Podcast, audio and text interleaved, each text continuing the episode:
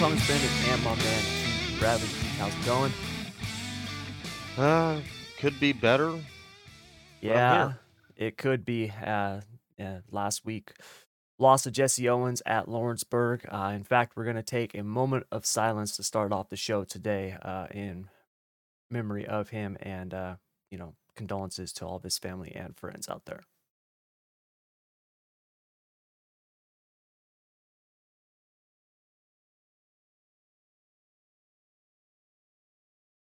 All right. So that uh obviously Keith, were you at that were you at that race last week Um, had plans on going, and then I just ended up watching it on my TV, and it's one of them ones where it just it sticks with you.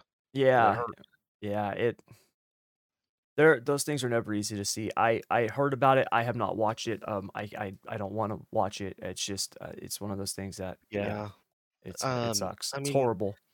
the I think what makes it worse is with me being on the fire department here locally, I have all them fancy apps on my phone to where I can see what. So like if there's an app on my phone for where our local dispatch can update the CAD report and I could see things. And after they went to commercial break, it's usually a dead giveaway that something serious is happening. Yeah. And then my phone started going berserk and I was like, oh God. And they called in the medical helicopter and it just it went downhill from there. And I I want to give my condolences to the Owen family and and not only just the Owen family, but the track workers, the first mm. responders that were there. It it's never a good thing. It's never something that you would want to be a part of. And I think the last death at Lawrenceburg Speedway was in the 60s. So it Yeah. just, it's one of them things that it, like everybody that races knows what you get yourself into, the dangers of the sport. But we, I, I think we take it for granted till it really happens. And it, I Oh, know without a doubt. Without a doubt. yeah, like I'm in a big group chat with a couple guys that race sprint cars, a couple that don't. And, and it really hit all of us pretty hard. Like it, it was a big gut shot because I mean it just it sucks. It really Yeah. sucks. It does. It does suck. I remember I had a friend who died. Oh man, it's probably 10 years ago now, maybe even a, a little bit longer. Uh he uh and he wasn't he wasn't even on the track racing. They were popping a bead on the tire on the rear on the right rear and the rim was cracked. He didn't know it and the center Yeah. of the wheel blew out and hit him while he was just standing there talking. And you know, it's just it's one of those things that's it's horrible. It's a freak And accident. yeah, it's it's freak So accidents, whether it's a whether it's a wreck or something like that, and it just it sucks. You like I like I said, we all take it for granted. We never think about it. You know what I mean? You never think about that stuff no. at all. And So yeah, it's tough, man. It's horrible when I heard the news. So yeah, condolences to everybody out there. Um, yeah, I it's uh just it's a bummer, man. Absolute I bummer. think I think if you walked into my kitchen into my living room because there's a doorway separating them, you can see my trail from where I was pacing. It just I don't know. Yeah, For some reason it it hit me really hard. Um I got pretty emotional at first and then it it set in the back of my mind like, damn, that we really do take this sport for granted and then it just rears its ugly ears up and it it hits you where it hurts the most and yep, and you never and he was a local guy he was from this area and i, I think that's what made it hurt even more yeah. That is that's that tough. That and type of stuff is tough. and 26 years old it just too young too young to Oh, go dude. Oh my God. Yeah, was getting ready to get is. married in october it just Yeah, that's uh, it sucks that sucks, man. So yeah so so prayers yeah, out to the family for sure definitely. But uh, moving on, hopefully to a more cheerful topic. Uh, a bunch of stuff on the show today. We're going to be doing our NASCAR driver stock game. Uh, we were going to roll that out last week. Uh, apologies for missing last week. Last week I woke up literally on the day of the podcast. Um, the hot water heater had gone out. Uh, the washing machine had broke. This all happened literally the same, like the same day, within an hour of each other. And uh, so yeah, I had to I had to get all that fixed. Um, I couldn't have my wife and kids because although this week, you know, out here in Northern California, it's been in the upper 70s. Last week it was like 50 degrees, so couldn't have them taking freezing cold showers. Um, with with the with no hot water, so I had had to get that stuff fixed, and um, luckily I did. Uh, thank goodness. So so yeah, that was why we had no pod last week. So, but we're back this week. Um, like I said, bunch of stuff to cover. NASCAR stock game. We got a really interesting Ask Three Wide uh, question that we're going to wrap the show up with today. That me and Keith were talking about a little bit before the show, and I think it's going to be a pretty interesting conversation. And then we've got hit or miss. We've only got two hit or miss today um, because the the NASCAR driver stock game is going to take up a bit of time. But before we get into that, I want to talk about a a topic that's been going around and has been, um, you know, had some, you know, comments on Twitter and people, obviously, people chiming in, a lot of stuff that has been said about it. And with all the talks about charters and, you know, the the RTA Race Team Alliance and what we're gonna you know what the teams are gonna be doing moving forward and the new TV deal and all this stuff that's in the air one of the things that has been weighing really heavily on this conversation, and it's basically just a black cloud that's been following this conversation around, if you've been paying attention, is the viewership numbers in NASCAR, which have gone down considerably this year. If you look at the ratings for 2023 right now, the, the NASCAR Cup Series ratings, okay, so this is not Xfinity, this is not the trucks or anything else, this is just the Cup race, all right? If you look at the Busch Clash, uh, that race, okay, is the second most watched non points race since 2016. Now, in terms of non point races, we have what, like three of them? So, I mean, it's, it's, it's right in the middle. Uh, but compared to last year, it's down 14.8%. Okay, we had they had 3.6 million viewers this year. The Daytona 500, all right, was at 8.1 million viewers and it was down 7.7%. Race at Auto Club was down 5.6%. Vegas was down 12.2. Phoenix down 15.1. Atlanta was down 14.5. These are all percentages based on what they were last year. COTA down 16.1. Richmond was down 48.1, but this there's a, a little bit of an asterisk to this. Basically, 2022 Richmond was on the Big Fox channel, right? The main Fox Racing ch- or the main Fox channel. This year it was on FS1. And if you look at it compared to the first race on FS1 last season, it was down only 11.9%. It's still down double digits. Okay. So it's still drastic drop. And then Bristol Dirt was down almost 14%. It was at 13.9. Now, these are massive drops in viewership, but there is some stuff that goes with this. As as always, context is really king. And we live in this headline society that we love to just post a headline and then nobody reads the rest of the of the article, right? We, this happens all the time. Right? You see it all the time. And the world that we live in with the internet and you know social media and all stuff like that you have to do that because these these places they're trying to get clicks they're trying to get you to come look at it and at the end of the day, if all you do is click on the headline and go to the page and you don't even read the article, you just read the headline, maybe the first sentence or two, they're fine with that. They don't care because they've made their money, right? They've got the ads there. You click on it, you go, boom, you've got they've got the click, they've got their ad revenue, and you can be on your merry way. They don't care if you read it. So when we look at this, right, like I said, the context really matters. First of all, viewership in all sports, when you look at it, is down, okay? Because people are not watching television anymore. Network television is dying. So for us to look at this and think, like, oh my goodness, NASCAR is dying, well, not really, okay? Network television is dying. What NASCAR needs to do is NASCAR needs to rethink their metrics. If they're going to be going into negotiations okay, for the whole media rights, they need to be they need to really start rethinking how they measure this stuff. You cannot use television. You just can't use television ratings. Television ratings have basically been worthless for the last 10 years. They really have been, right? Unless it's something like the Super Bowl, it doesn't matter. They really don't. Because the vast majority of your viewers, right? The people who are going to follow the sport are not watching it on television. You guys, I don't watch I don't watch these races on television. I haven't watched them on a network channel in forever. I stream it. I watch the clips. I watch a I'll go to YouTube and I'll watch the entire race on YouTube. That's how I will consume the NASCAR race. Okay? So, you cannot say that hey man, this viewership's down on Fox because who cares? Who's watching Fox? All right? Another reason why people are not going to watch it on Fox is when you are spending 25% of the time running commercials, nobody wants to see that. All right. Now, there's been a really dumb argument that's been made by people, once again, right?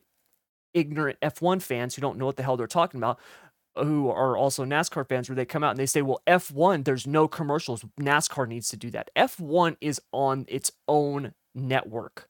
It's on its own thing, right? They've you want NASCAR to be like F1 where they've got no commercials, then NASCAR can go out, form their own thing like Formula 1 has where you subscribe to it for 50 bucks a month or whatever the hell it is and you can have zero ads. Okay? Unless you want to do that, shut up. All right? Because here's the thing, when viewership goes down, these networks still have to make their money they've already guaranteed what they're going to be paying NASCAR for these rights.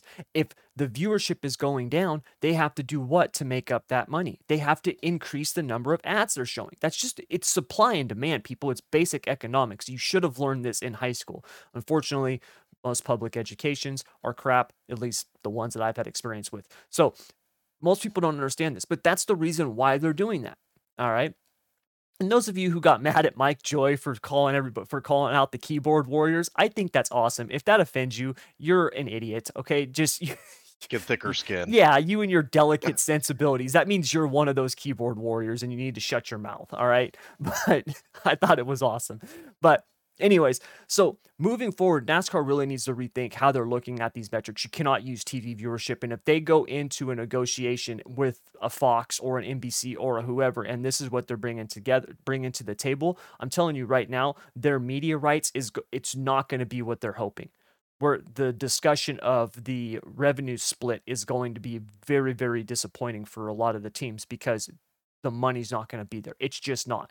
NASCAR really needs to rethink how they present their product to the world, right? Especially here in the US. But they've got to rethink it. Why is it that I can literally scroll through social media feeds and I can find a ton of F1 clips and F1 highlights and I don't see any from NASCAR? When I search NASCAR more than F1, these algorithms know what I look for. My it was funny, my wife was just saying to me a couple days ago.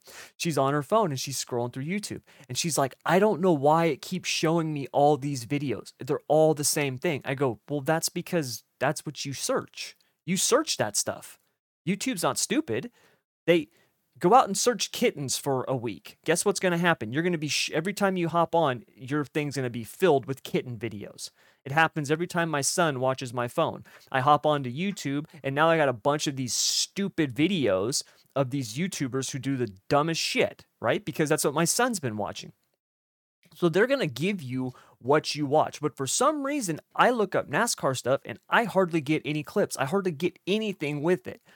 And the stuff that I do get is so low in quality when you look at it compared to World of Outlaws, right? The World of Outlaws clips and highlights are better than the NASCAR ones. Okay? Folks, the World of Outlaws is the premier dirt series, but it's not NASCAR. There, that should never happen. That would be like me saying that the Formula 3 clips are better than the F1 clips. Okay? That should never happen. F1, I watch their clips. They're in full HD, 2K, 50 FPS, right, or frames per second, which in racing you should not be watching it at 24 frames per second. It's that that is what we watch movies at the theaters in. Right, when you watch something like racing, you want to see it in a higher FPS because it makes it a far more smooth an enjoyable experience. It really does. Go to YouTube and watch a video, right? Do a video comparison. Watch one video on 24 FPS and another one on 50 FPS. The change you'll the the the change that you will notice is drastic. It really is. In terms of NASCAR, they need to be doing more of this stuff. Okay? They need to be going out and finding some the top content creators and being like, dude, get our stuff out there and in front of people because this is the way that we consume things now. All right, it just is. Okay? You look at my myself for example, I work 16 hours a day, 6 days a week at minimum, most of the time 7 days a week. I don't have time to just sit down and watch a three and a half hour race. I consume the races on my phone while I'm working or at my desk and I'm watching them, you know, that way which is what a lot of people do. People are very, very busy now. They're always on their phones. They're not sitting in front of their television watching NBC or Fox Sports 1. They're just not. So if NASCAR does not rethink how they deliver this product, we don't need to be worrying about what's going to happen in 2032. We need to be worrying about what's going to happen in 2024 because it is going to die, not a slow death, but a very quick death. You cannot just keep this on these dying networks that nobody watches. Keith, when was the last time? I mean, do you have cable? Do you have cable? Yeah. Yep. Yeah. How much how much how much television, like actual television do you watch? Uh, not very much. I bet mm. we watch like three channels. Exactly. Exactly. I to be I have I have not had cable in years. And the last time I had cable, the only reason I had it, and I had it was the basic, the absolute bare minimum basic package. And the only reason I had it was because it gave me a 25% discount on my internet for the first That's year. why I have it. That's exactly it. That's the only reason I've got it. And that's the only reason they can get people to sign up for it who are over or who are um, under the age of 50 right? Anybody who's sitting down watching television, I would bet you dollars to pesos are over 50 years old. Guarantee it. Yeah. I guarantee it. Yeah. Okay, so you can't keep pres- you cannot say that you want to start targeting a younger audience and it, not go after where that audience is. It makes no and, sense. And to piggyback off of what you're saying, and here's my issue with cable nowadays like ESPN, in order to watch ESPN, you got to get a subscription to the sports package to watch fucking ESPN. Yes. Yep. I mean, how stupid is that? Yep. Like the Weather Channel, you got to get a package to watch the Weather Channel. I mean, what? Mhm. TV's a joke anymore. It it is. It a big money scam, really. It is. And you know, the whole cut cutting the cord thing in the beginning was a massive cost savings. Um now when you look at it because there's so much a la carte out there, it can be way more expensive than a cable package. But here's the problem with the cable package, right? You go and you spend hundreds of dollars on a cable package, and a lot of it is worthless, right? And that's because a lot of these networks are in these packages where you're getting them and you don't want them. Folks, I don't want CNN. I don't want MSNBC. If I buy a sports package, I don't want, right, Uncle Harry's Sports Network on channel 227. I don't want that. Okay. So you have these big bloated packages on cable, which is why people went to the whole cut cutting the cord thing and the thing is, is now there's so much a la carte out there that if you want to get access to everything, well, what do you need? Well, you need Hulu, you need Hulu Live, you need YouTube, you need Netflix, you need Paramount Plus, you need HBO, right? There's a dozen of them. And it has become as expensive, if not more expensive, than those packages. joke. It really it has. A big joke. Like it really has. Like the Weather Channel, for instance. I'm a severe weather nerd. I'm a freak when it comes to that. I, I love it. I don't know why. I think it's the adrenaline rush that I get from it. but you can't even watch stuff like that on the Weather Channel anymore. It's all these reality TV shows now. Yep. It's like, what in the hell? Yep. M- MTV broke television, right? Remember, Yep. it used to be music television. You watched music videos on there. And then they started doing all these shows, and everybody has done this. Now, every single network out there has got a ridiculous freaking travel show or, or can- reality show. It's stupid. We can really show our age real quick. You You remember getting ready for school in the mornings watching music videos on MTV? Yes. Hell I don't yes. even think they do that anymore. Yeah. Like, you could switch between MTV and, uh, CMT. Yep. And there was MTV, started CMT, and VH1. Yep. That was it. and then then it started going to these reality TV shows, Mhm. and it just took over the Yep. it took over everything. Yep.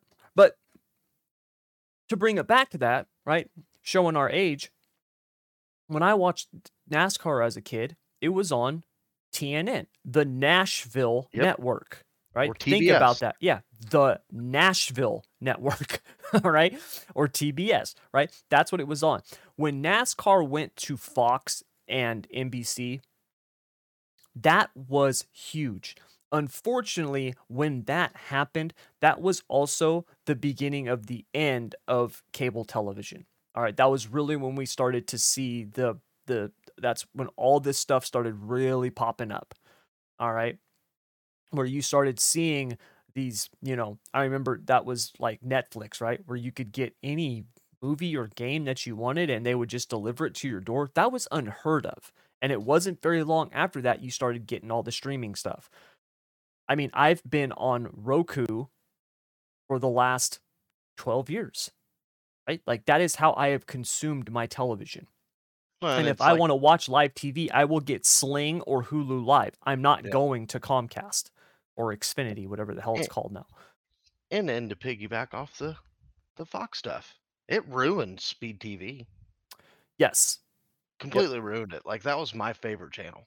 Yep. I, I'm not a big Mav TV guy. I don't. I don't. Mav really TV sucks. I mean, it, let's There's no other the way to time I got it. The only time I got it was the Chili Bowl till Flow Yes. Racing came around. But Speed TV was the shit.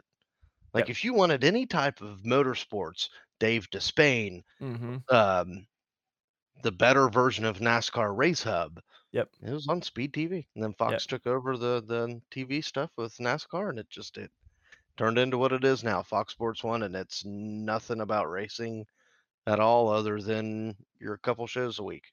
Yep. So yeah, NASCAR's got some really big issues on their hand, and if they don't get this figured out, and if they don't rethink the way that they present this stuff, it's gonna be a very, very difficult negotiation for them. I think NASCAR needs to they I think they need to go purely streaming and and simplify it. I really do. Sell the rights to YouTube or something. I don't care. I will gladly pay Huh. YouTube if I know I can find it there every single week. That's the thing, right? Sometimes it's on FS1, sometimes it's on Fox, but the post race show is on Peacock. What the hell is that, right? Like I that makes zero sense. So stop scattering this stuff to the four corners of the earth. Get it somewhere where it can actually be associated with it. People know where to find it, right? When you are comparing, think about that. When you were comparing a race, right, like Richmond, which was down 41% versus last year, and the big arguing factor is, well, last year it was on Fox, the main network, and this year it's on FS1. So what? So what? Thirty percent of the people couldn't find it. They don't. They didn't have FS1. They just don't know how to. They don't know where it is on their on their their TV guide. Like what? what what's the deal? How is it? How is that that big of a drop off? I'm I'm almost curious to know if with the uh, NFL taking the NFL Sunday ticket to YouTube will change any of this. I hope it does. I hope it does too, because here here's my thinking. and It's probably just because I'm old school. I liked watching the pre-race show on the same channel of the race, Well, that's where it And- should be. and then the race not being or the TV broadcast not being cut short because oh we got to go to Aunt Nancy's Yeah. Golden Girls. Yeah. It, it's just stupid. Like I like watching the pre-race and post-race because that's when that's when you see all the good stuff, like the good fights, the if there is fights, or or more in-depth interviews with the top five. Hell, you're lucky to get the top three anymore. Yep. And that's And If then you can't go find the interviews anywhere. Exactly. And if you look at the difference between something like a NBA or an NFL versus NASCAR, and keep in mind, I understand NASCAR will never be those sports. I get that. But once again, we talk about people investing in the characters, right? The drivers. You don't see these drivers like you used to see them. You just don't. You don't. We live in a world now where I can literally follow any of these drivers on their social media and I can see what they're doing at home, right? I could be like, "Oh, damn, Dane Blaney built a new shed in his backyard, right? Like I can I can I can follow that stuff, right? But people aren't doing it because they're not investing in it because if you don't have a desire to do it, you have to open the door for people. People are not just going to go do it. It does not matter how available they are. If you don't get that attraction going first, they're not going. They're not watching. F1, right? Go online. Just go to YouTube and type in F1. That's it two strokes of the keyboard, F1, and you will be amazed at all of the, the in depth interviews, the race coverage, the pre race, all of it. All of it can be found on YouTube. I'm you not cannot F- do that on NASCAR. I'm not an F1 fan. I mean, it, that's not my style of racing, but I can do a quick YouTube search and find anything and everything that I want to know about a certain about race. F1. Yeah. Can you find that on NASCAR? Can you find Absolutely that not. on the next gen car? Right. You'll when was the last time you saw an in-depth breakdown of the suspension on the next gen cars? I mean, you don't. You don't. Not like they used to. Like no. remember the cutaway car, mm-hmm. or mm-hmm. when they had the car modeling, whether yep. it was in the studio or not, and they were yep. like, "Well, here's the brake ducts. This is yep. what it looks like," or "This is what the drivetrain looks like." Yep. Like so, I would love to see a breakdown of what the underbody of these cup cars look like. Me too right? I can go and and get that see, anywhere. yes, I can go and I can watch a video that breaks down the intricate differences between a push rod system and a pull rod system on an F1 car, who runs what and what the pros and cons are of each and why those teams chose it and how they package it and everything. I am a nerd for that stuff, right? I, I really am. I'm an absolute geek for that stuff. But I can go see that if I want to see that. The the content now, that I want to consume is out there. I can't get that for NASCAR. I can't. Now, I, I will say NBC does do a little bit of a better job of having car breakdowns with Steve Letarte. Yes, but that but the thing is, But is that's that's not the during the race. Yeah, But it's during the yeah, race. I can't yeah. get that anywhere else. Right? No, Are those clips of Steve Letarte uh, uh, out there on YouTube? I got to go freaking hunting for them. Yeah, and, you'll you'll find them on these rip off YouTube accounts. Yes, it's people. They're not. It's it's not even the damn NASCAR YouTube channel. It's a yeah, that's freaking, the problem. It's some guy who recorded it off his television and then put it on his own channel. So yep. it's just maddening because well, it, it feels like NASCAR is getting left behind on this stuff, and it it really matters. It makes a difference because if they don't stay with the times, it's going to kill the sport. It, yep. Cutting costs is not going to matter if none of the teams have any money. You know what and, I mean? And, and here's a good example the Ryan Preece stuff from COTA. Yep. What a better time to get an interview from somebody mm-hmm. than there. Instead, you got Joe Baloney's freaking YouTube channel posting an interview from God knows who. Yep. It's like, what the fuck? Yep. So, yeah, it's just this. I, I saw, uh, what's his name? Moody. Is it Dave Moody on PRN? Yeah. yeah I saw his, his tweets that he had put out about the viewership and that it's you know gone down. Um, obviously like i said there's a there's context that needs to be provided with it. But when you look at it as a whole and with all the stuff that has been talked about with the charter system and the, the rta and this new deal and what the splits are going to be if they don't figure out a way to repackage this and and show it in a different light and present it in a much better way yeah, man. If NASCAR just signs some ridiculous TV deal with Fox or NBC, I it's gonna be it's gonna be tough because take it back to ESPN. Eh, dude, I don't bring care. back Thursday Night Thunder. Do something other than what you're doing because right now it's not working. Go out, find a couple of online copywriters or or or content creators or marketers and tell them, dude, I need to get this out in front of people. Right? They don't cost that much for what what you bring in, and it would drastically help improve your sport. People don't want to sit down and watch a three and a half hour race. Feed them clips, feed them something that's going to hook them and get them to come view. Because here's the and, deal like I said, unless they are diehards, they're not watching a three and a half hour race. So you've got to figure out a way to attract them in a much quicker, simpler form. Otherwise, you're going to die. Hey, and I and I think it starts with not racing on Easter Sunday. Yes. I mean, what are you doing? That, look how empty. Like I get it. Bristol's huge. You can fit a lot of people in Bristol, but it was fucking empty. Yep. At least I thought so. Well, dude, I love NASCAR. Okay, I I watched it like we talked about this before. I loved it. It was my favorite sport. There was nothing that I, I wanted to do more than I work mean, I in grew up on racing. Yes, I love it. it. Yeah. Yeah, and I stopped watching it because it became it it turned into A it turned into yes what was not the NASCAR that I that I loved, right? And I've gotten back into it these last few years with the changes that have been made and the the you know the this new car and the racing has been better, but there's still a lot of stuff that needs to to be improved upon and we need to I say we. I'm not. Obviously, they people in NASCAR wouldn't know I me if they tripped over me in the street. Yeah, but but the, the, stop with the novelty bullshit, right? What what are we doing? I get it. We've NASCAR's got a diverse schedule. That's awesome. But can we stick to what we know, please? How about that? You know, one of the things I tell my my son all the time, and it's because it's probably been the most valuable thing that I've learned in my life when it comes to a pro- professional aspect you can be mediocre or average at a bunch of things, right? But at the end of the day, you're just mediocre or, or average at those things. Don't be that. Be great at one or two things, right? Really stand out. Be awesome at one or two things, right? Showcase what it is that you do best and do those things. You want to have road courses, you want to have, you know, different configured short tracks. I get it. I don't want a bunch of cookie cutter mile and a halfs neither. I don't want that. But I also don't want it to become a bullshit mockery, right? Where it's a bunch of novelty races. Because we, we don't need that. And at the end of the day, if you're trying to keep this thing going and build upon the success that was last year, which it was a success, you really need to take a, a long, hard look at what it is you are presenting, how you are presenting it, and what you're going to do moving forward. Because we've NASCAR's got some momentum and they really need to pounce on it and keep it going. Otherwise, we're going to see it fizzle out like it did in, in the early 2000s. And I really don't want to see that happen.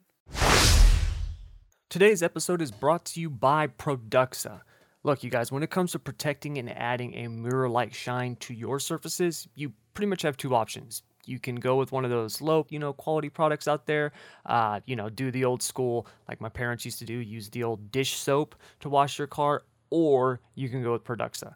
You guys, I've personally used this stuff and it works incredible, man. Whether it's their ceramic coating, their wash, their tire shine, and it not only looks great, but it's super easy to use. I mean, my 10 year old son was helping me use this stuff, and we used it on my daughter's car, and the car literally looked new. And my daughter's 17, so you can imagine that the car did not look new before we washed it.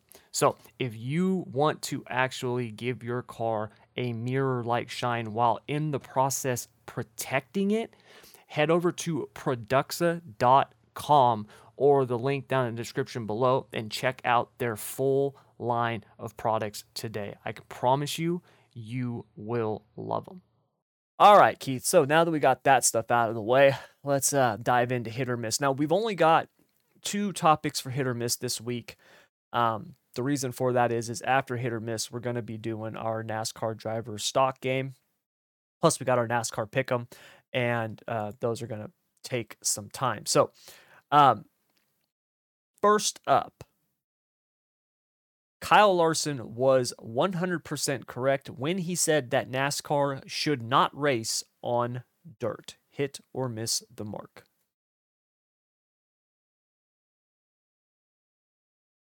I think this year it misses the mark. Really? Yep. Please tell me more.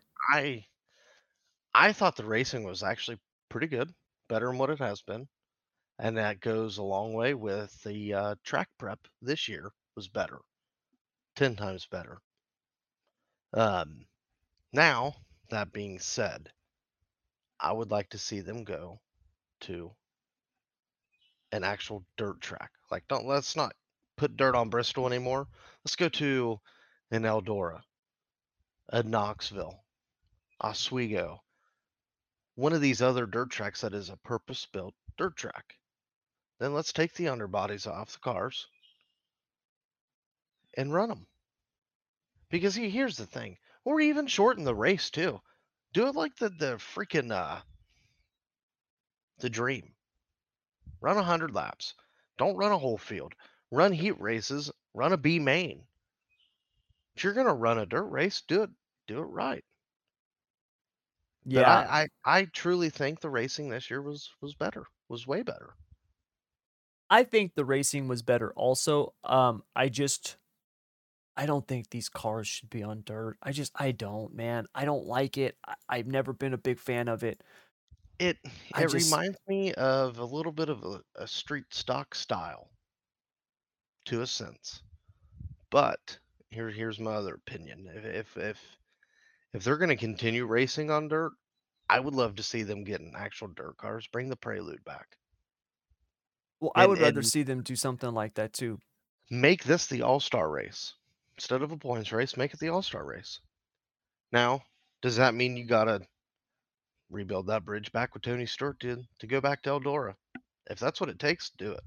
Because I'm I'm a hundred percent certain that Eldora would sell out if the Prelude went back. It probably would. Because I mean, it was selling out back in the day. Yeah, it probably would. I, but yeah, you can't make it a points race. I just I don't think that I But don't think wouldn't. NASCAR has any business holding points races on dirt. I just don't. You know, it's not the what Bristol dirt reminds me of now is what road course racing used to be mm. when I was a kid, right? There was Yeah. two on the schedule. You had Sears Point and Watkins Glen. All right. And all you needed to do as a driver was survive those races. That's what the dirt race is now. We've got a Well, I handful mean, of guys that we know are going to be competitive. Everybody else is just trying to survive the damn things. now now that you say that, and and if you pay attention to the results, Kevin Harvick rode around 27th, 30th, finished top 10. You know, you mean, see, what- so if you're gonna, guess if you want to keep them on dirt, then you need to, if you want it to actually be something other than this single race novelty, they need to run more dirt races. And I really don't want to see that. I don't think, I don't think they need to be on dirt at all. Here's my opinion on it. What what if what if they did this? They have their pavement schedule, like like the Dirt Silver Crown series. You got your pavement schedule. Let's say they add three dirt races. Now I'm not saying they're going to, so nobody come fucking attack me later. Not not saying that they're going to, but say they do add three races and they say, look, alter the car to make it work on dirt. Would you be in then? I'd be interested. I'm, I don't know, man. I, I might. I just, I would rather see the Gen 6 cars on dirt, personally. I'm not me. I don't want to, I, I don't ever want to see them. I mean, I don't ever want to see it either, but no, I just, I, to me, I, I don't know, man. I just, I don't, I don't, I don't know. I'm just not a I'm- fan of it. I'm just not a I'm fan one- of it. I'm more of a fan of the trucks, personally. See, the trucks I'm fine with. They're trucks, right? Like I get that. I Trucks think and dirt kind of go hand in hand. I think though, if you're gonna do the trucks on dirt, take them back to fucking Eldora. Yeah, I don't think Bristol should be dirt, man. I just No, I I don't. don't either. I think the track's just too big. It is it's too, too, big. fast.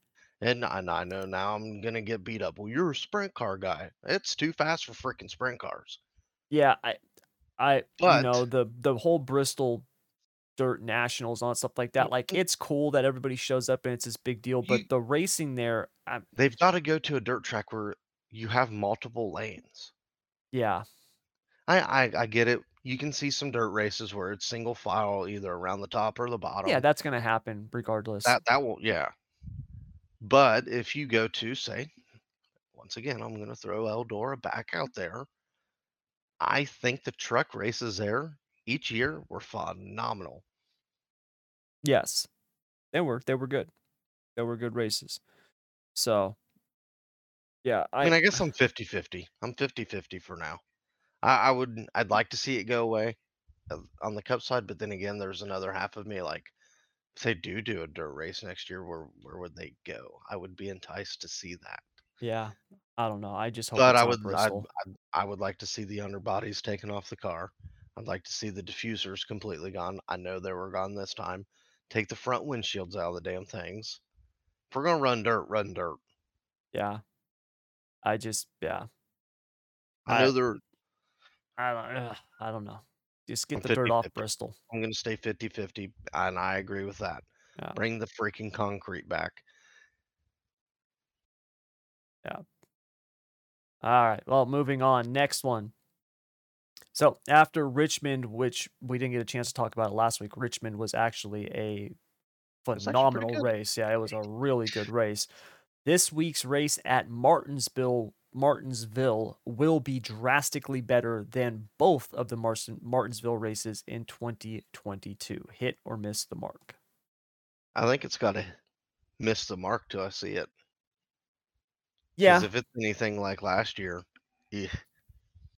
The problem, I think, is gonna be the shifting. The shifting is gonna be interesting to see because of the RPM cap. Now, I will say this, they were shifting at Richmond, and Richmond was a was a pretty good race. Now, Richmond is obviously a much faster track than Martinsville, right? So, that is a track where that that reduction in downforce and drag are gonna have more of an effect than Martinsville. Martinsville, you're not really going into Martinsville being like, "Damn, we gotta get our aero package right this week," right? Like, you you It don't have to have that. If anything, I s I could see it, uh, an old classic Martinsville race.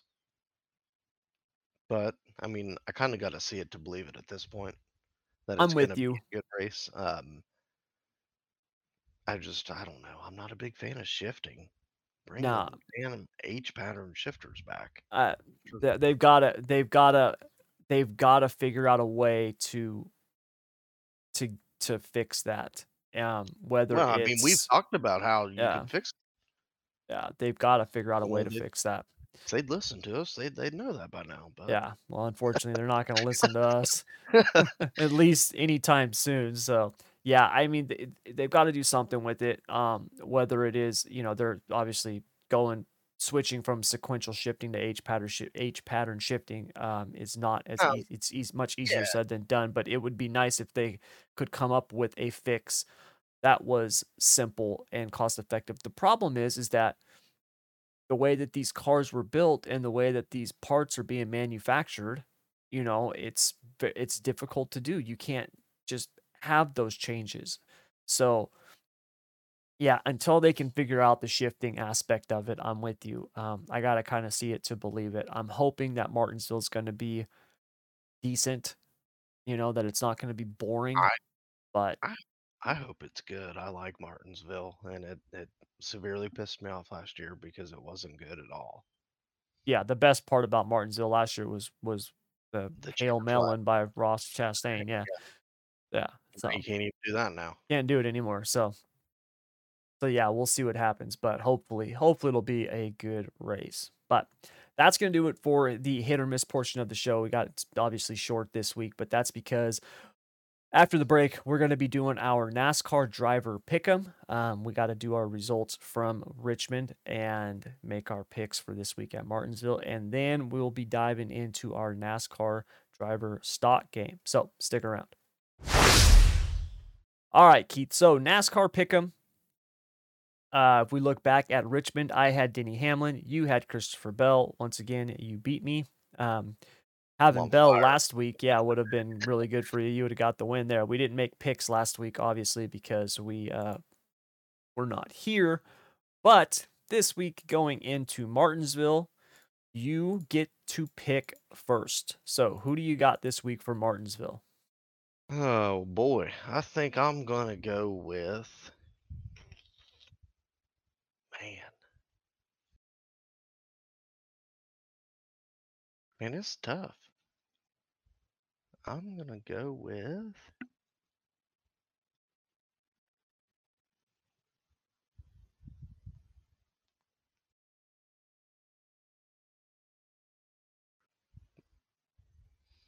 Alright, I'm gonna shoot for the moon here. I'm gonna go with Brad Keselowski. Oh, wow. Okay.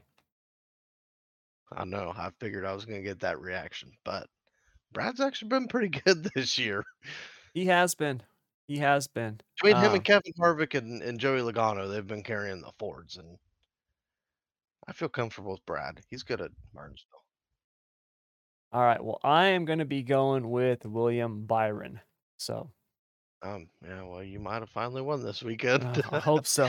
We'll see. I don't know. So far, you know, at, at Richmond, I was feeling pretty good there for a minute when Hamlin was running up towards the front. I was like, oh man, nice. I might actually get one. And then, of course, that all fell through. It's like, God. Was it dang it, Denny. the hell are it you doing? did uh did Bell wreck him or did Ross? Because I, I couldn't figure it out. Because I know Christopher hit him, but Christopher said Ross hit him, so it's like Yeah, did it? the whole blaming Ross thing for Uh, everything is getting ridiculous, man. It really is, dude. You hey, know, I tell you what though, I, he's taking it like a champ. He Well, you know is. what? And here's the deal, okay? And here's and here's the thing, and I'm gonna tell you right now, I, don't think there's I don't think there's a driver in NASCAR that I have more respect for right now than Ross Chastain because it's 100% the truth. You have all these drivers who are talking about him, and his response is, they don't say nothing to me. They walk right past me and they don't say nothing to me. And that's the truth, man. As one of them was walking behind him, he's like, "See, look, there he goes." Yeah, you know what I mean? And that's the thing. If you're going to run your mouth about somebody, then go talk to them. Don't don't be a punk and run your mouth behind their backs. You know what I'm saying? Like that. That's a that's a punk move, right? When you're going to talk about, oh, Ross Chastain does this and oh, Ross Chastain does this. You know, like Christopher Bell's comments about Ross Chastain. It was like, dude, Ross made a move to the inside that dozens of other drivers have done on those restarts, right? The we know how crazy the restarts are because it's you it's one of the only times that you have to pass. And Ross Chastain goes down, there was an opening and Christopher Bell swerved because he like flinched and he's going to blame it on Ross Chastain, right? If those roles were reversed, I can tell you right now, Christopher Bell wouldn't have been blaming it on Christopher Bell. Or, you know, he wouldn't have been like, oh, that's my fault. He'd have been like, hey, man, I went, I shot the gap. He's the one that flinched and moved up. It's not like Ross wrecked into him. So that Didn't that type of stuff, I'm getting tired of it, man. Everybody's using him as a as a scapegoat when a lot of times it's not his fault. And it's comparable to to the, uh, Ryan Preece Kyle Larson stuff at Bristol. Mm-hmm. It's very comparable. Kyle Larson ran Ryan Preece tight. It pissed Ryan Preece off. I don't blame him. No, I don't Don't blame either. him one bit. And I'm a huge Kyle Larson fan. Me too. Not to be biased because I got my ass kicked by him a couple times, but still. But then Ryan Preece did the same thing to him. He ran him tight, and and Kyle wrecked himself. Yep. And sometimes that's what you need to do. Yep. But that being said, I have gained a lot of respect for Ross Chastain. Me too. He is taking everything off the chin, and I can't wait till he just fires back at him. Yep. This shit's good for the sport, whether you like it or not. Absolutely. Absolutely. I love it. So so yeah. But I like anyway, so our NASCAR pickums, you've got Brad Keselowski, I've got Willie B, and hopefully I can actually win one because it's been a while. Uh yeah, it's been a long while. I won week two and I haven't won anything you since. got a good shot because Willie B out won at Martinsville, or he did win at Martinsville last year, didn't he? Yeah, he did win one of the Martinsville races, if I'm remembering correctly. Damn it, I ain't So- watching the race today. But all right, so let's do our NASCAR driver stock game. So if you guys remember, I talked about how we wanted to wait the first few weeks because we had road racing, dirt. Obviously, we only do one dirt race. We wanted I wanted to do it last week after Richmond, but we weren't here. So the way that this works is is me and Keith are each given a thousand dollars. This season it's going to be a little bit different. We're we're going to each pick four drivers and we're going to assign a percentage of our money to each one of those four drivers, right? So if you can pick four drivers and just say 25% for all of them, or you could say, you know, 90% for one guy, 5% for another, 3%, 2%, however you want, all right? But it's got to equal 100%. And then based on what their price is, it will determine how many shares. And then we look at this in a few weeks, how much money we've either made or lost, and then we'll just redo our portfolio. Um, the way that I calculated it this year to come up with the value for each driver is a little bit different. So what I did was is I took their um the points that they have earned this season. All right. So we'll use the points leader right now, Christopher Bell. Christopher Bell has earned 281 points. We do a factor of 100. So we're going to divide their points by 100. Then for every win they get 75 cents. For every top five, they get 50 cents. And for every top 10, they get 25 cents. And this gives us a price for that driver. So, for example, Christopher Bell right now is at $6.81 a share. Okay. Now, you have to not only pick a driver that you think is going to increase in value, but you're looking for big gains, right? It's we're doing this just like the stock market. So it's one thing to go out and pick Apple. Okay. They're already ridiculously priced. What you want to do is you want to find the next Apple, right? The next big thing that's going to skyrocket and make you a bunch of money. So that's what we do here with the NASCAR driver stock game. So, Keith, I will let you go first. You got to pick four drivers, and then you need to assign a percentage to each one of those drivers. So, who do you want? I'm gonna lead this off with Alex Bowman for 25%. All right, Alex Bowman. I'm gonna make it easy. I'm just 25% on all of them. Okay. See, now this is where it gets freaking tough because I think last year I picked like all the top guys that were in the points. And I'm not going to do that this year. I'm going to look at guys that I think have an outside chance. So, coming in second, I'm going to do 25% Ty Gibbs. All right. And Ty Gibbs's current share price is Got to be low. yeah, it is low. Why can't I find him on here?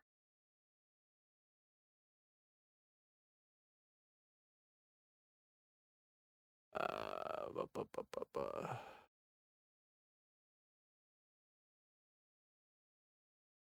Why is he not on here? I know I calculated him. I saw it. Where did he go? What happened on my table here? God dang it.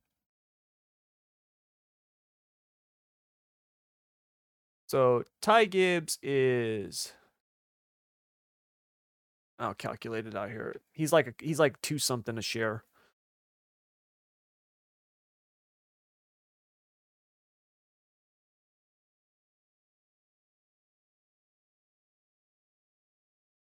Yeah, he's like two something a share. I'll take it. Oh, dang it. That's what happened. It calcul it copied Ty Dillon twice. Okay, so I gotta I gotta run the numbers real quick on him. But anyways, so yeah, he's like two something to share because he's got 174 points, and then he's got um Ty Gibbs has got no top fives, four top tens, and no wins. So There's going to be some people that listen to this and they're going to motherfuck me because I picked Ty Gibbs. I, I already know it. that's okay. I, I mean, I'll take it off the chin like Ross Chastain. Yep. So yeah, Ty Somebody's Gibbs is he's 274 a share. That's what he is. So this, my third one, I'm I'm swinging for the fences. It, it it's a home run swing. I, I feel it coming. Corey LaJoie for 25. Ooh, that's a nice one. I like that one. There's something about that seven team dude that I just there's something about it I like. Yeah, granted he's got one top 10, but there's something there. They've been running consistently in the top 15. Remember, you you know you earn points out out you know wins and top fives and top tens are bonuses. But if even if you have somebody who consistently earns points, they're gonna you know the price is mean- gonna be going up on them. Well, we talk about Kevin Harvick carrying SHR. Man, Yeah. Corey LaJoie's carrying Spire because Ty Dillon ain't doing a damn thing. No, mm-mm. no, not at all. You the know, he- 77 looks like the seven from three, four years ago. Yes. Yeah. Ty Dillon, it- right now, if you look at it in comparison, Ty Dillon is at Yeah. 53 cents a share and Corey LaJoie is at $2.37. That's a like a 400% increase. So, yeah, you're doing much better. So this last one, I'm I'm shooting with a cannon,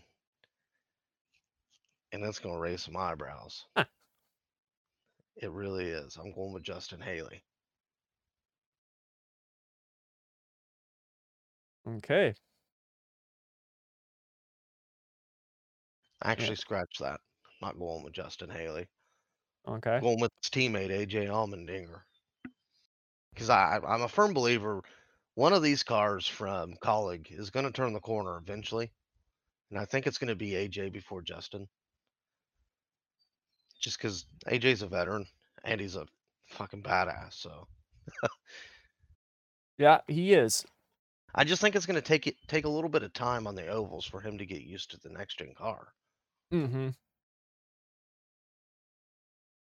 I do. I think he'll. I think he'll get there. Obviously, the road course stuff is gonna be, you know, I mean, yeah, he's gonna he's always gonna be there. I mean, you can't count him out. no, uh, uh I you mean, you can't. really can't. Even if he's got a leg cut off, I'd still take him over everybody Yes. or most. Yeah, I'm with you on that. I'm definitely with you on that.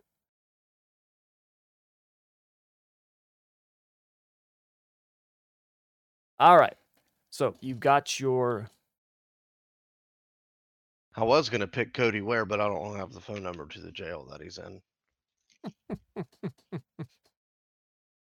I had to get that shot in there. there you go. I mean, come on, man. So, all right. My picks. I'm kind of glad you didn't you didn't pick this guy, which I don't think you would anyways, but Chase Elliott. yep, I'm going to pick Chase I Elliott. knew it. I knew it. Well, dude, he's coming back. He his He's cost cheap. right now his cost right now is as cheap as it's going to get. It's a dollar 24. So, I'm I'm going to be loading up on Chase Elliott. I'm he's getting 50% of my of my shares. Let me ask you a serious question. Do you think Chase Elliott's 100%? Oof. You know, Do you, or do you think he's close to 80? I would think that he is.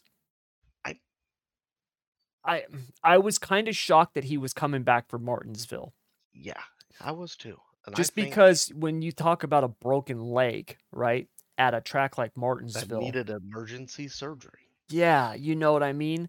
When you're talking about being on and off the gas like that, braking as much as you have to at Martinsville, that just I was shocked by that. So for him to come back at Martinsville, I would have to think he's at least 75%. That it's going to have to be more of a pain tolerance thing as opposed to a can re injure it situation. So let me ask you this. Think Josh Berry is on the pit box Sunday? I do think that that is possible that Josh Berry is going to be there as a backup driver. And if Chase can't finish the race, Berry will jump in. I do think I that is possible. And and this is just me shooting from the hip. I've not heard this anywhere else. I think you see Josh Berry on the pit box for the next three to four races. I think so too, because I think that would just be dumb not to do. Yeah, this was a serious surgery, like Yes. a very serious surgery, Yes. and and I was blown away when they said he was back. Yeah. So I I was shocked by that too. Um I'm not expecting him to to do anything great this week, but you know, um yeah, I just when you consider the injury, it's pretty incredible that he's coming back. So hopefully this won't bite me in the ass. Um my I mean, I just because of who you pick, but Yeah, I know, I know, I know. You're not you're not a Chase Elliott fan. Um, my next pick is going to be where is he? Ryan Blaney. Um, Blaney it, is three dollars and and 36 cents a share right now. Eh, He should be higher. He's had a couple of really good runs destroyed. Um, whether it be mistakes on pit road or you know getting wrecked by Chase Briscoe. Briscoe's two for two him. at Bristol Dirt, man. I, I blame the dirtle. I blame the dirtle. and I, that's just me being biased because he Yeah. is an Indiana guy, yep. and we've raced a lot Yeah. together. But I was turtle. I was like, damn, damn, that I sucks. bad for Blaney too because he was on the front row, and hmm but I get it. I get, I get the aspect of what Chase Briscoe was trying to do. Oh, me too. One hundred percent. Just poor execution. I, Yes. I put my head down real quick and was like, "You gotta be shitting me." Yeah. So, so yeah, I'm gonna take um, Ryan Blaney. He's gonna get 25% of the remaining you know, shares. it's hard to be biased against Ryan Blaney just because his dad was a badass. Yeah. And I just really like Ryan Blaney. I, I don't know. I, there's just something about the dude I really like. And I he seems like the type of person I could literally sit down and have a beer with. Not that he would want to have one with me, but I would definitely have one with him. he'd definitely be somebody I'd want to party with. Yeah. Yeah. Like, not even kidding. hmm So, all right, my next driver I'm going to pick is Martin Truex Jr. I think it, things have just got to get better for Truex. Um, I'm going to give him, I have 25% remaining. I'm going to give him 15% of that. And then I've got one driver left. And that is going to be Denny Hamlin. And he will get the remaining 10% of my portfolio. So I've got Chase Elliott with 50%, Ryan Blaney with 25%, Martin Truex Jr. with 15%, and Denny Hamlin with 10%. You've got all of them get 25%. You've got Alex Bowman, Ty Gibbs, Corey LaJoie, and AJ Allmendinger. So, Everybody's laughing like, Keith, what the fuck are you doing? oh, dude, I'm sure they're saying that about mine too. So, the ceiling. I think I, I, the guys that I picked don't. I don't think they reached their ceiling this season. no, definitely not. Like Alex Bowman's probably been the most consistent this season than he, He has any other season. Like it, it's mind blowing how consistent he has been. Yes, and when you are when you when you run that consistent, the wins will come. 100%. And I think they're coming for a Yes. Yep.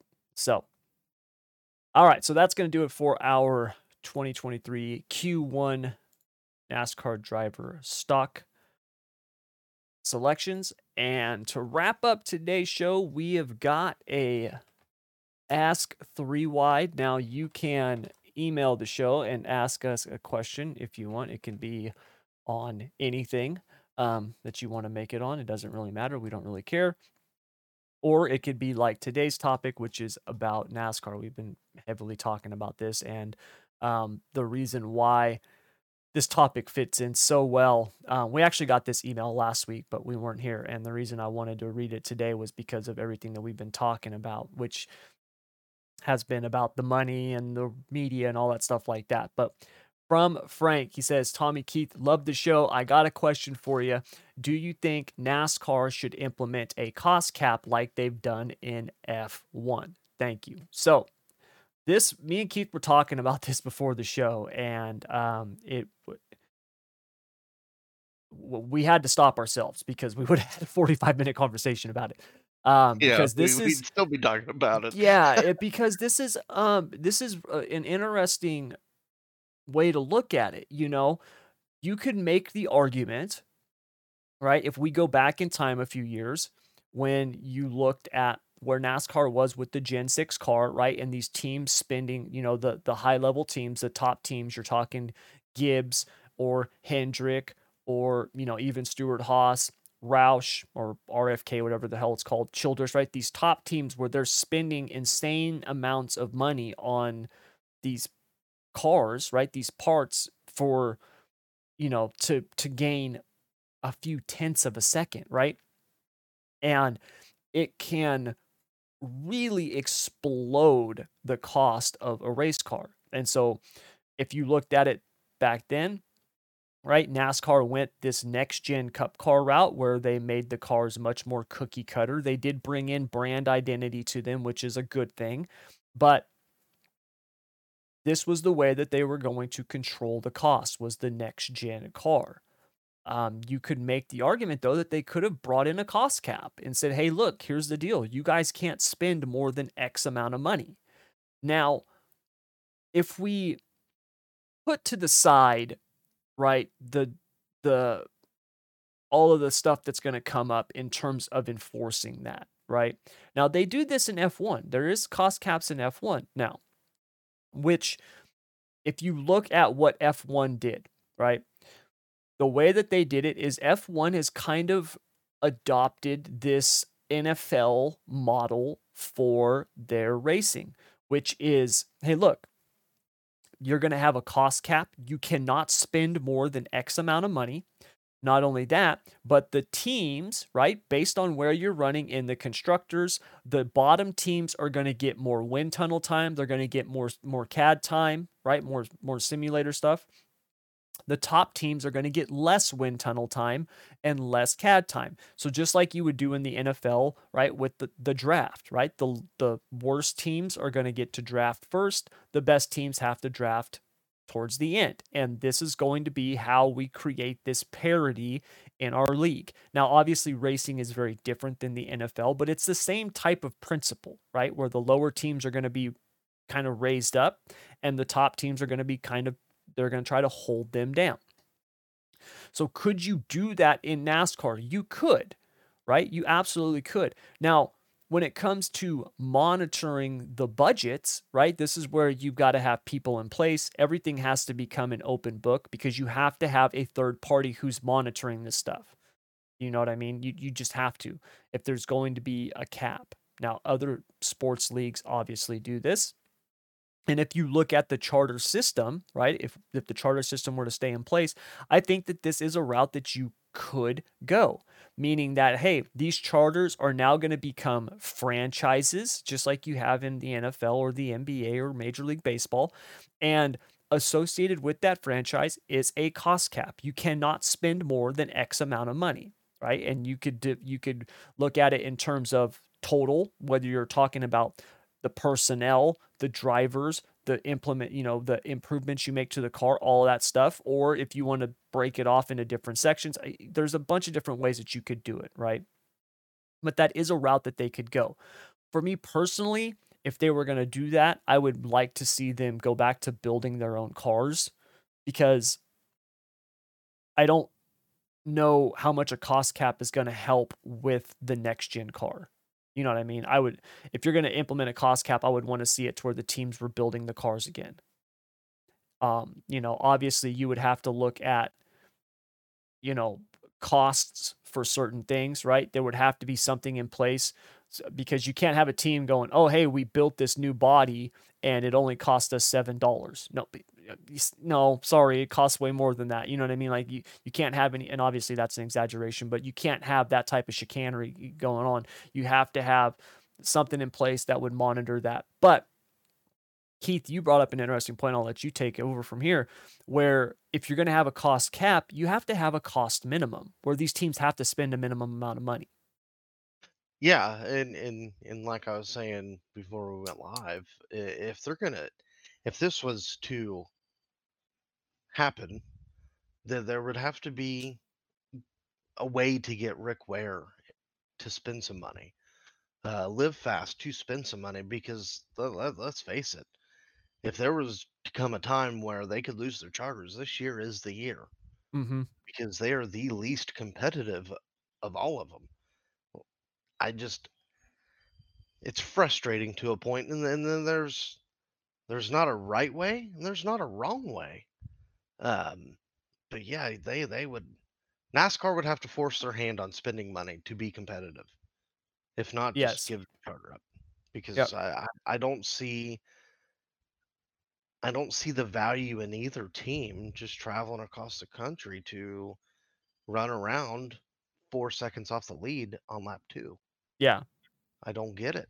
No, you're right. You would have to you would have to force teams to invest. You know, if you look at And the like the NFL TV or. NBA, right? They have to spend a a, a minimum percentage of the cap. I want to say it's like 80% Yeah. or 85% or something like that. They they, they got to have like 80, 85, Yep. close to 90% spent before a certain date. hmm Now, and here's here's another thing, like I was saying off air too.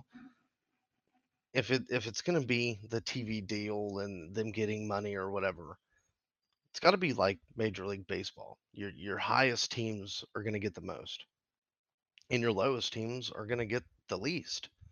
It's like a small market and, and a big market. hmm But I mean, that would just the more and more I thought about it, that would just put Rick Ware and them guys in an even smaller box. It would.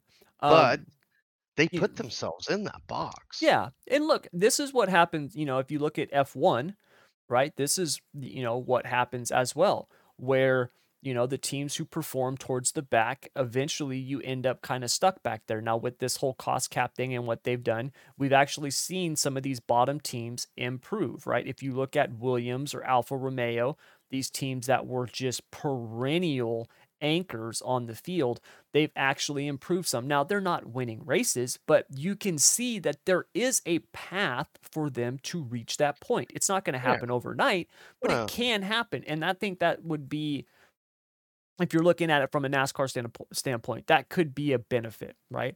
Because and, racing costs are insane. Think about front row. Oh, they yeah. won the championship and then went away. Yes. And Think about happen. that. No, that can't. can't happen. That should never happen. Yep. It should never happen. Yeah. Um, piggybacking off what you were saying about those F1 teams going from bad to semi good. Yeah. That would be huge for Rick Ware. It, it would be a win for them to run 22nd, 23rd. Oh, yeah. Top 25, top 20. That'd be huge. But they have to put the initiative to do it. But here here's another problem like Live Fast. From my understanding, most of their employees are volunteer. Yeah, that's like I, I, don't understand how you can be a professional race team within NASCAR and have a team like that. Yeah, that's like, tough. that's not good business in my eyes. No, that's so not a successful would, business model. Why would NASCAR invest into them? You know what I mean? Yep when yeah. they know that if they were to give them money like hey you got to spend this amount are they really going to spend it on the team? Yeah. Are they going to spend it or are they going to go all on vacation? Because yeah. in my eyes right now bj mcleod's on vacation.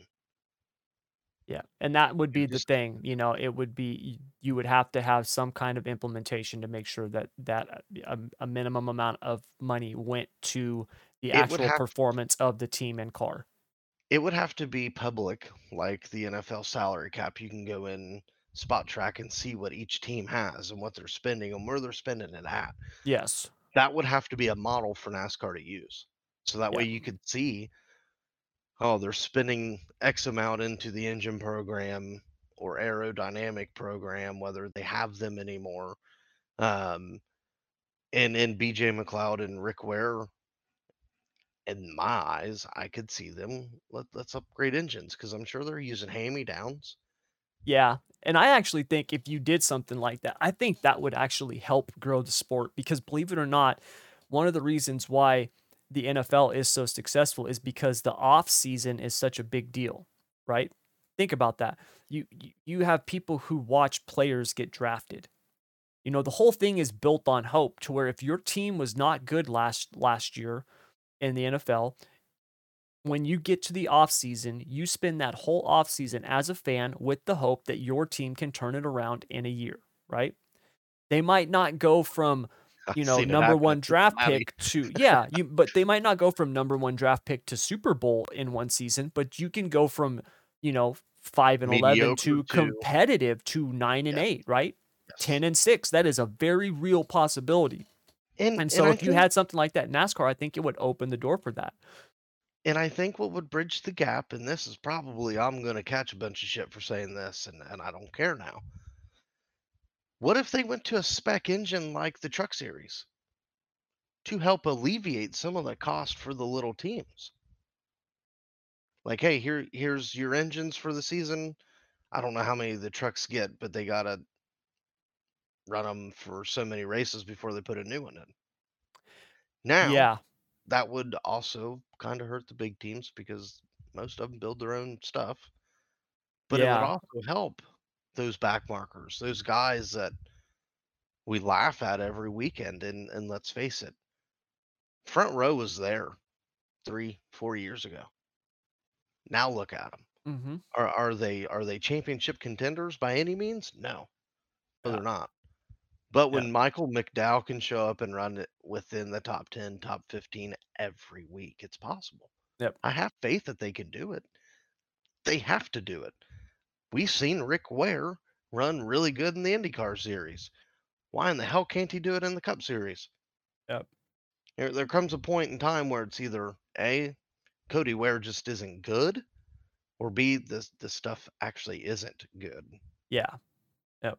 I'm with you. So, so yeah, it definitely an interesting topic, man. Um, I mean, it it could just go both ways. I mean, yeah, there's it an could. argument for each side, and there's no right or wrong answer. Yeah. Well, and that's the thing, and it it you know to to tie this into what we were talking about at the beginning of the show in the open today. Um, there's a lot of stuff that needs to be rethought. You know, everybody is keeps talking about this this potential revenue split and what's going to happen, but the the business model you cannot be dependent upon sponsors the way that you used to be with everything that can be done. You know, I can go out right now and I can create an ad campaign that will be 10 times more successful than putting your sponsor on a cup car at a racetrack. And I can do it for a fraction of the price. You know what I mean? And I can do it from my house on my computer. So the the whole model needs to be rethought. Now look, I'm not smart enough to tell you what it should be cuz obviously I don't know. I'm just some idiot behind a microphone. But it it needs to be rethought. There are much more intelligent people, you know, in the business who can look at this stuff and and bring this type of stuff you know, to the forefront. I mean, 23XI is a great example when you look at not only, you know, Denny and Michael, but you look at the people that they've brought in from these other avenues who can think like this outside the box and look at things from a different perspective. I think we need more of that because Yep. if the sport's going to not only survive but thrive, some of this stuff's going to have to change and it's going to be really interesting to see how it changes moving forward. and I think the biggest asset for 23XI that's not being talked about is their iRacing program. Not only the iRacing program, but keeping Kurt Busch a part of the team. Yeah. Yep. I would love to see more teams do that.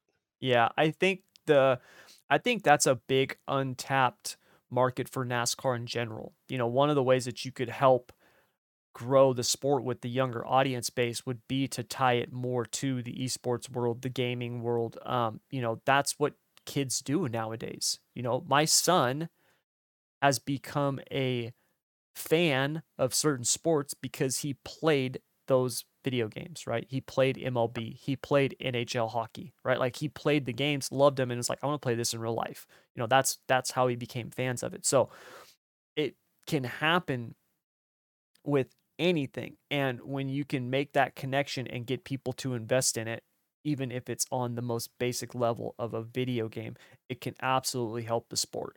So yeah, you're right about that, man. It it it makes a difference. We've already seen it make a difference. It's been huge, and you know, like I said, they're gonna have to really start looking at a lot of this stuff because um, there's gonna have to be some big changes made because they cannot continue using the same model. Um, because all you're doing there is just prolonging the inevitable, and I don't want to see that, and most people don't either. You know, so there's a way to there is a way to implement change without abandoning your base. You know, there there is. NASCAR failed at it in the early 2000s, but they've got another shot at it now. Hopefully, they can do it right this time. All right, so that's going to do it for this week's episode. Please download, like, share, subscribe, give it out to your friends, your family. Hell, give it to the people you don't even like. Just say, hey, man, listen to these two guys. See what you think. Who cares? Just get it out there. Uh, the show continues to grow, like we talked about before. It's uh, it's growing, uh, slow and steady, but hey, that's better than not at all. So thank you guys very much for that. We really appreciate it. So yeah, download, like, share, subscribe, do all that stuff, and we will be back next week to do this all over again. So Keith, my man, have a good weekend. I will try to, and all the listeners out there, if you go to your local dirt track and sprint car racers there, go thank them. Go Yeah. shake their hand. Yep. They they need some love. Yes, they do. So But yeah, you have a good weekend too. I will. I'm working all weekend, so I'll try to have It's as good a weekend nice as I here in can. Indiana. It, it it rained. I felt like for a week, week and a half. Yeah. it's finally nice out. Yep. Yeah. Yeah. Yesterday I was sweating. I was dying. It was only like 78, but like I said last week, it was like 50. So I was dying yesterday, changing windshields. I was like, oh my God, dude, this summer's gonna suck. Oh, dude. Uh, I'm not looking forward to it. So Almost there. Yep, yep, yeah, it's right around the corner. So, but thank you very much as always, everyone out there. Have a great weekend, and until next week, take care.